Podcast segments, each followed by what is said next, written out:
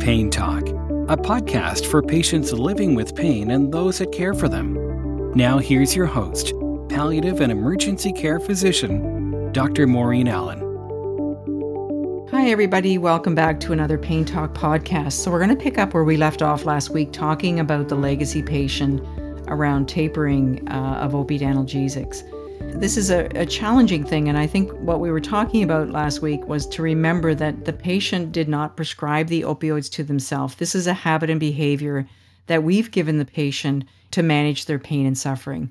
Now, often these are patients that are on very, very high doses of opiate analgesic, and what you're trying to do is you're trying to find the lowest possible dose for that patient without having significant decompensation in their function.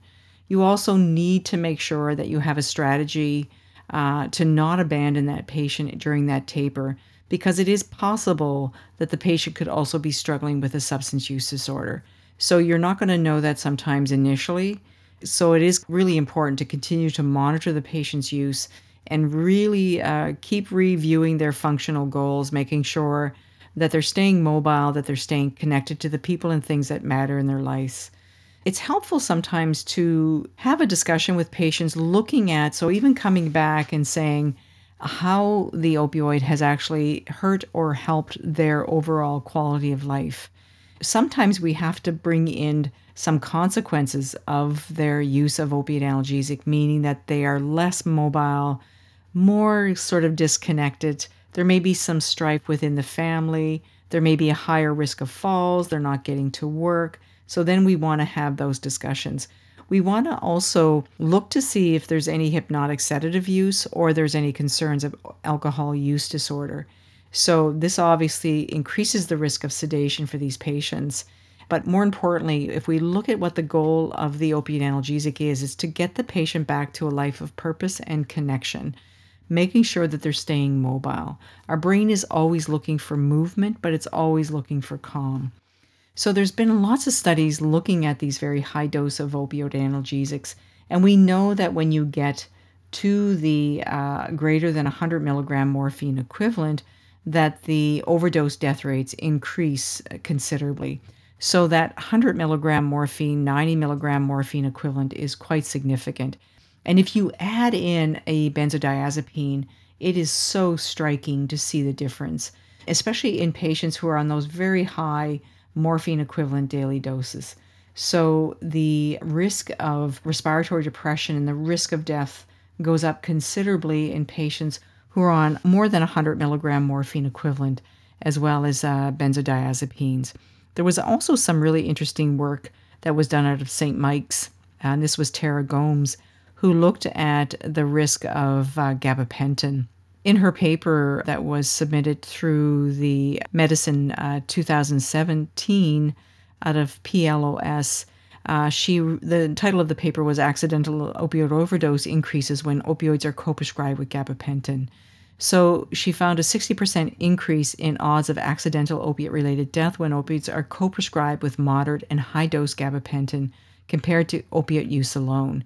There was two times the risk of accidental opiate overdose which nearly doubled with a co prescription of very high dose gabapentin and opiates.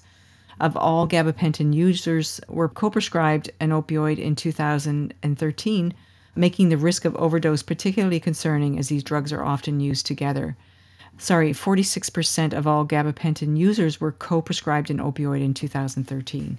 Yeah, so, and you often will see these very, very high doses of gabapentin with the opiate analgesic. And generally, I think a really important principle is that usually when you get to about an 1800 milligram dosing per day, uh, the pharmacokinetics are such that the patient is really not getting a whole bunch of benefit after that 1800, just a lot of sedation. So I tend not to prescribe higher than the 1800 milligram, obviously, and especially in those patients that are also using opiate analgesic. So, how we communicate with patients when we're trying to, especially these legacy patients, it's really important to have that compassionate curiosity, to be non judgmental. But this is also where you can take back your power as a prescriber. It's really important to be open to a conversation. I love the ask, tell, ask conversation that we can have. So ask permission to discuss this with them, tell them your concerns, and ask what they thought about what you were saying. So I always tell patients I really care enough, you know, to have this conversation and that uh, we need to remember that we are a healthcare provider and that we need to discuss their drug use because we are concerned about their health and uh, why we need them to uh, work with us in terms of a taper. There's there's many common emotional responses that you might hear to tapering of opioids, and uh, sometimes the patient can challenge your ethical or professional obligation. Uh, they can lay a lot of guilt on you. Uh, they can also blame you that they were doing just fine prior to you uh, tapering them and now they can't do anything. There can also be a tremendous amount of fear. And uh, because this is a tool that at some level has worked for them, it works for them in the moment, but it's not really helping them in the long term. And so we need to be able to be open and adjust uh, the medications and adjust our approach based on on how we're going to uh, support them through this. So, uh, so the taper we talked about how we would actually go about that. The other thing that can happen in step four is that the patient is not ready. Uh, so this is somebody, however, who has had a failed opiate trial. So these are patients that are on very high dosing. So this is where we could ask ourselves: Is this opiate-induced pain? Is this problematic substance use, or is this addiction? So that's often how I would frame it in my in my thinking. So, opiate induced hyperalgesia is really an interesting uh, paradoxical response to opioids. So, we use opioids for pain, but they can actually cause pain. So, the etiology of this is very controversial. And what we start to see is that patients can get this diffuse body pain or they get this hyperalgesia. And what's actually happening is a wind up effect within the central nervous system. And the theory is it's around the NMDA receptor. These patients who develop opiate induced hyperalgesia need an opiate rotation or a taper. And we see this quite commonly in the palliative care population. I often will reach out to my pharmacy colleagues as well to do these opiate rotations so that you have other people that are working with you, uh, especially looking at the math. The next thing you want to look at, so this would be somebody with opiate induced pain. So the, the treatment is really to do an opiate rotation or to uh, taper the patient. The second group is the patient who has problematic use. So you're not sure if they have addiction, but I always think of problematic use as the unstable angina of addiction medicine. So this is a patient that is demonstrating some concerning symptoms. You're not sure if they're actually living with addiction, but you definitely see some problematic behavior. What would be some of the things that we think about with problematic use? And, and the important thing to remember is that problematic use is not addiction. But there's certain behaviors that you might start to see is that the patient may request more or stronger opioids. They may be hoarding drugs when their symptoms improve because they're holding on to them just in case. They're going to ask you for very specific types of formulations around the opiate analgesic. They're getting opiate analgesics from more than one source. They've had unapproved dose escalations once or twice and unapproved use of analgesia to treat other symptoms.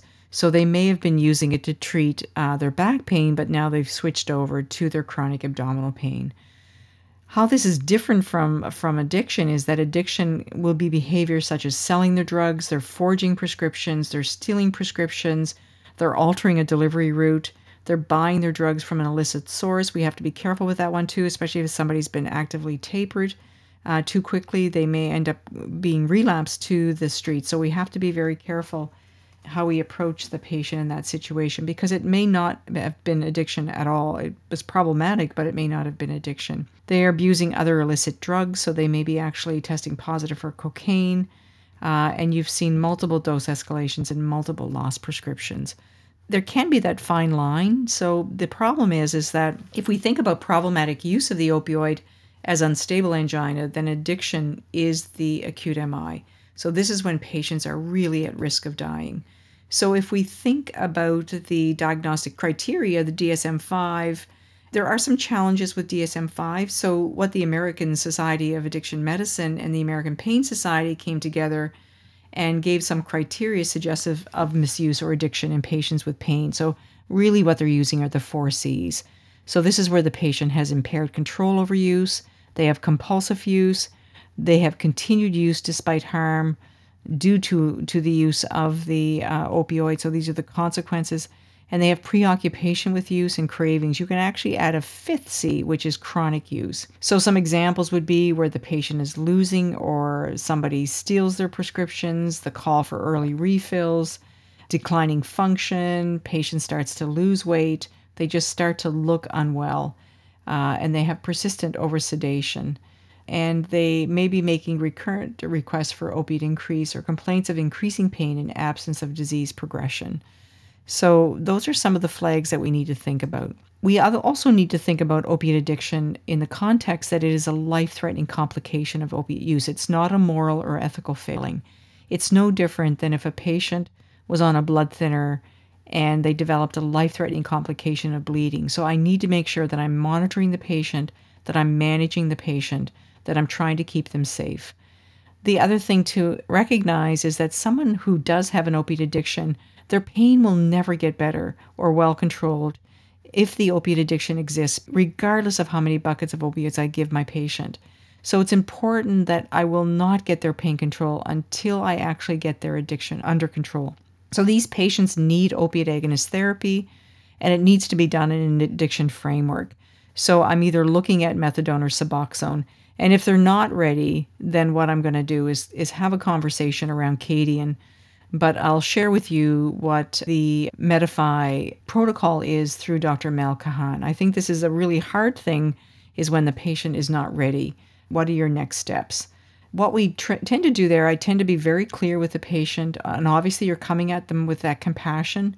You're trying to be non judgmental around this, but we need them to understand that their opiate use is harming them and that treatment will improve their pain, their mood, their functioning. So if they do not engage in treatment uh, and how you're monitoring them, tell them that you will perform an involuntary taper or rotate them to another long acting opioid with daily dispensing. So, what I tend to do is switch them to another long acting opioid. I tend not to take the patient off the medication. I just want to try and stabilize their opiate use, but I do put it in a addiction framework. So it is a daily dispensing as well. I do not abruptly stop. It's not recommended. You don't want the patient relapsing to the community using drugs that may not be very safe. So I often will do daily dispensing at that point, but ideally I keep working with the patient trying to get them the help that they need. So what puts the patient at risk for addiction? There's multiple factors that can, can be contributing, but what we do know is that age plays an important part. So 90% of all addiction will happen under the age of 35, 85% under the age of 18. So the younger the patient is, the higher the risk, which is kind of interesting because it's the opposite for the anticoagulations, meaning that the older the patient, the higher the risk. So you've got these two life threatening types of pharmacotherapy, both uh, looking at the extremes of age. So, really important.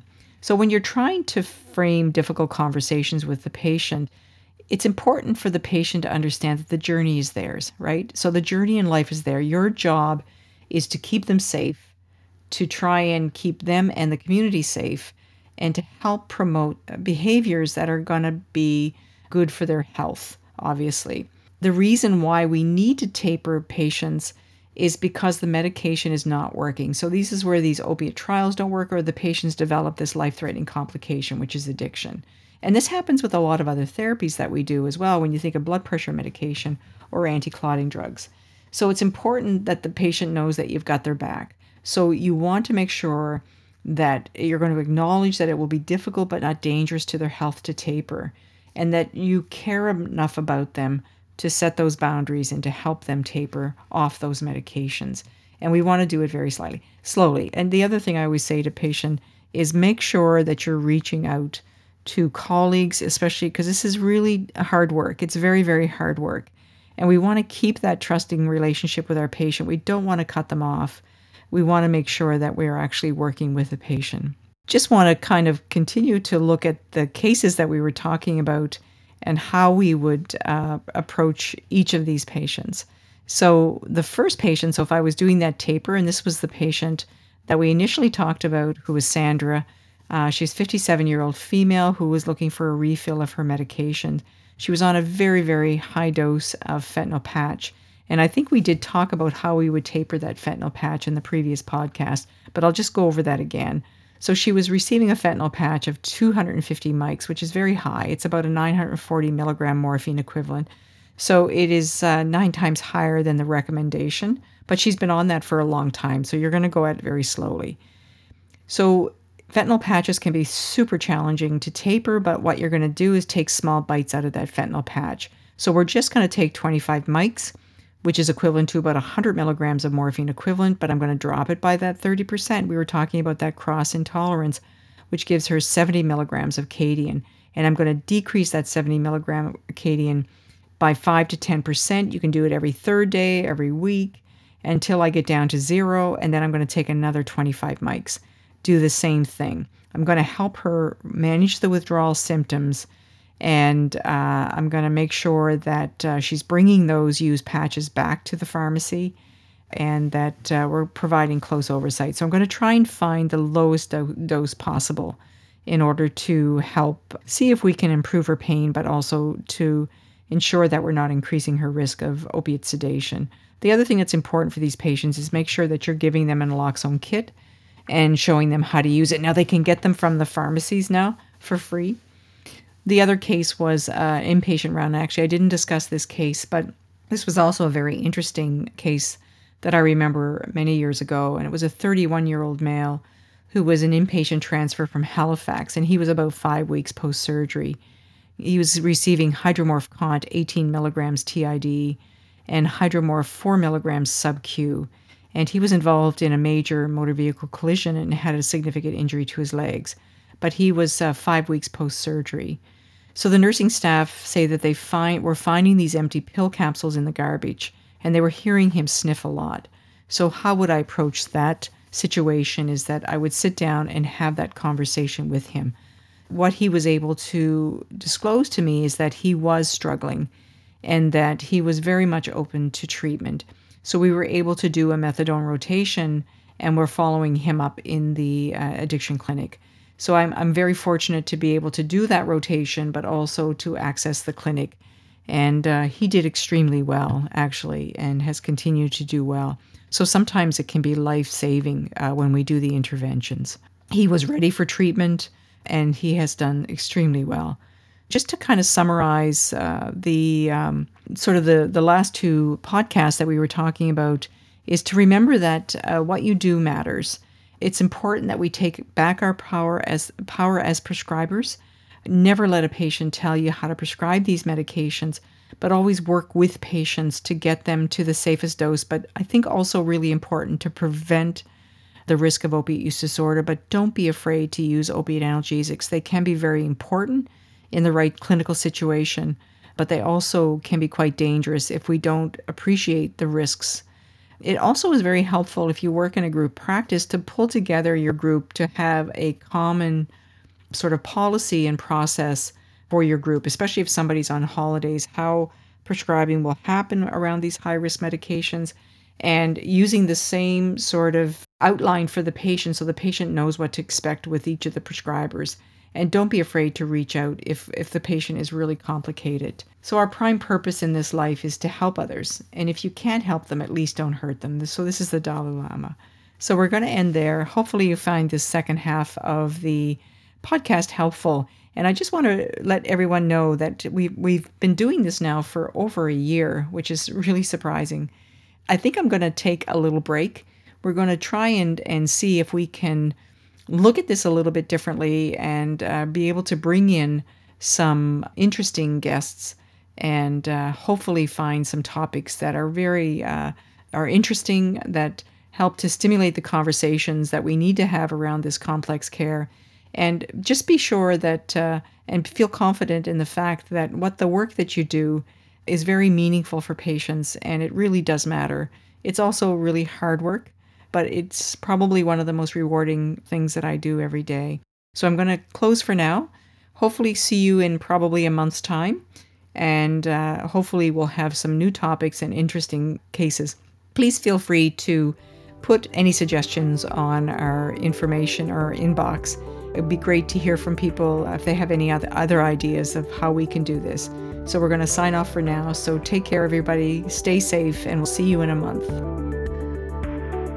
Thank you for joining us for this edition of Pain Talk.